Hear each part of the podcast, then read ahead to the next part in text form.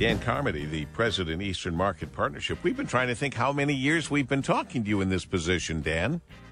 It's going on 16, P.W. Smith.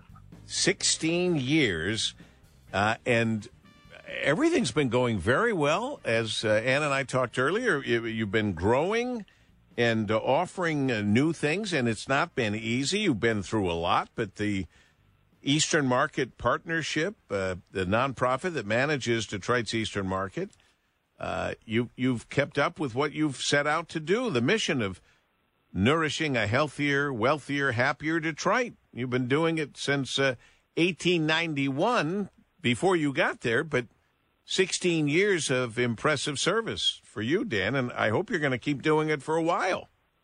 Um, I'm still in the saddle for a while. We are actually looking at one of our uh, biggest opportunities since I've been here, and it, and it kind of all came out of the pandemic.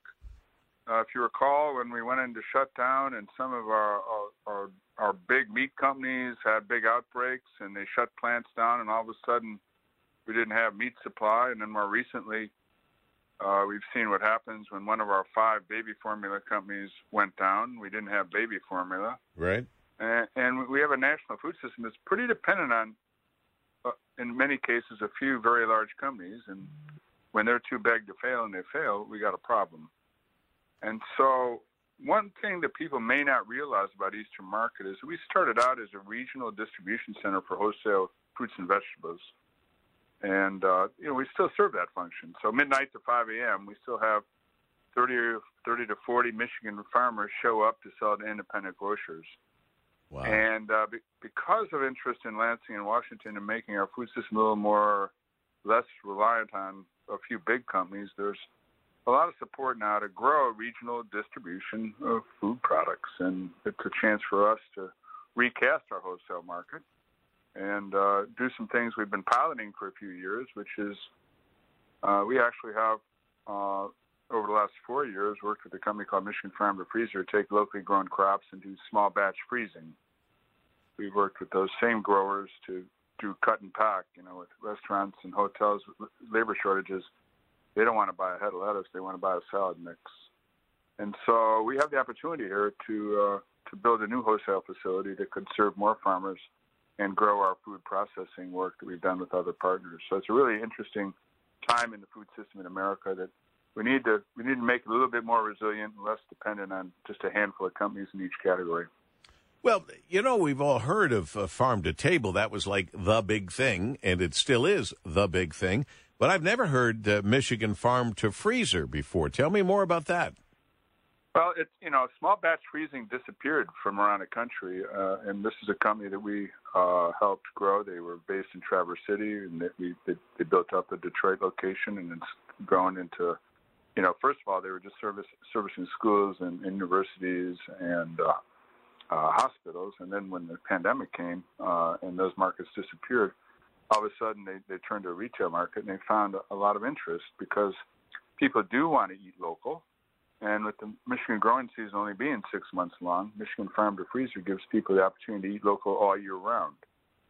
And so, it, it you know, if you're like me, Paul, and you go to the farmer's market this time of year, I get a little bit crazy and I buy enough produce for my wife and I that we don't necessarily go through it in a week's time and uh, the, the, all that nutrition is kind of going down the drain in our refrigerator fresh drawer.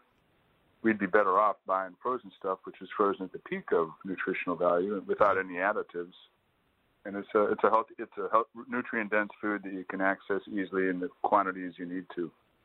Yeah, and and and not everybody has been aware of this that we can get the the the Eastern market quality and the vegetables, fruits, etc., from around here, still get them, uh, but have them frozen. I mean, yep. I, I tend to think of everything that's been that I pick up anywhere frozen is not from around here. Yeah, well, there's not much left. I mean, you know, truly, there's some really big producers in northern Ohio.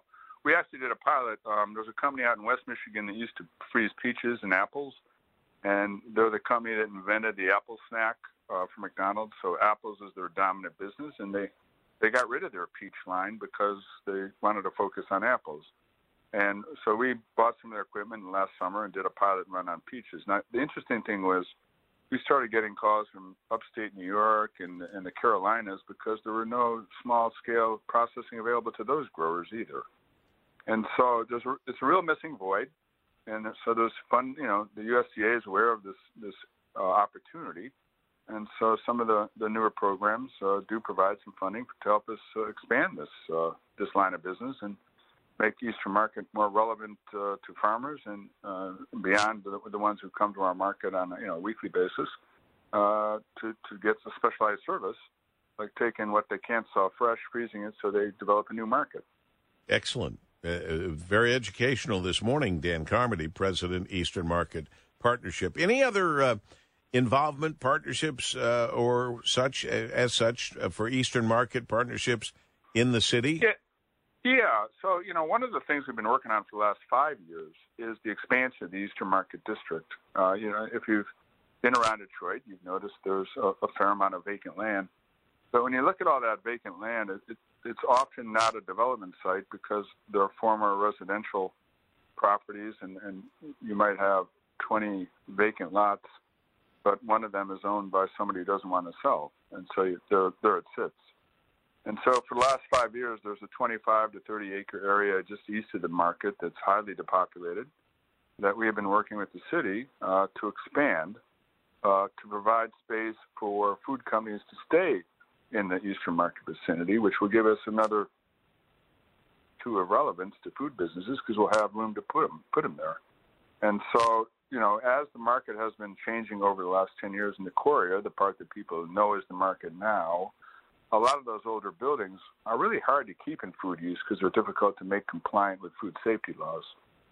Concurrently, those those buildings are cool old brick structures that make great lofts or retail or office, and, and there's no reason not to do that except that we want to keep food in the heart of the market and we want to keep food as part of the central focus the market district. So by expanding it, you have the opportunity to keep food you can carve out some spaces in those older buildings that, that we use for smaller food companies to help grow them from the bottom up. But when they get to any size at all, now we have a place to keep them in and around the market district in the new expansion. All, all, uh, all good news and new news to us. We appreciate it, Dan. We'll talk again soon.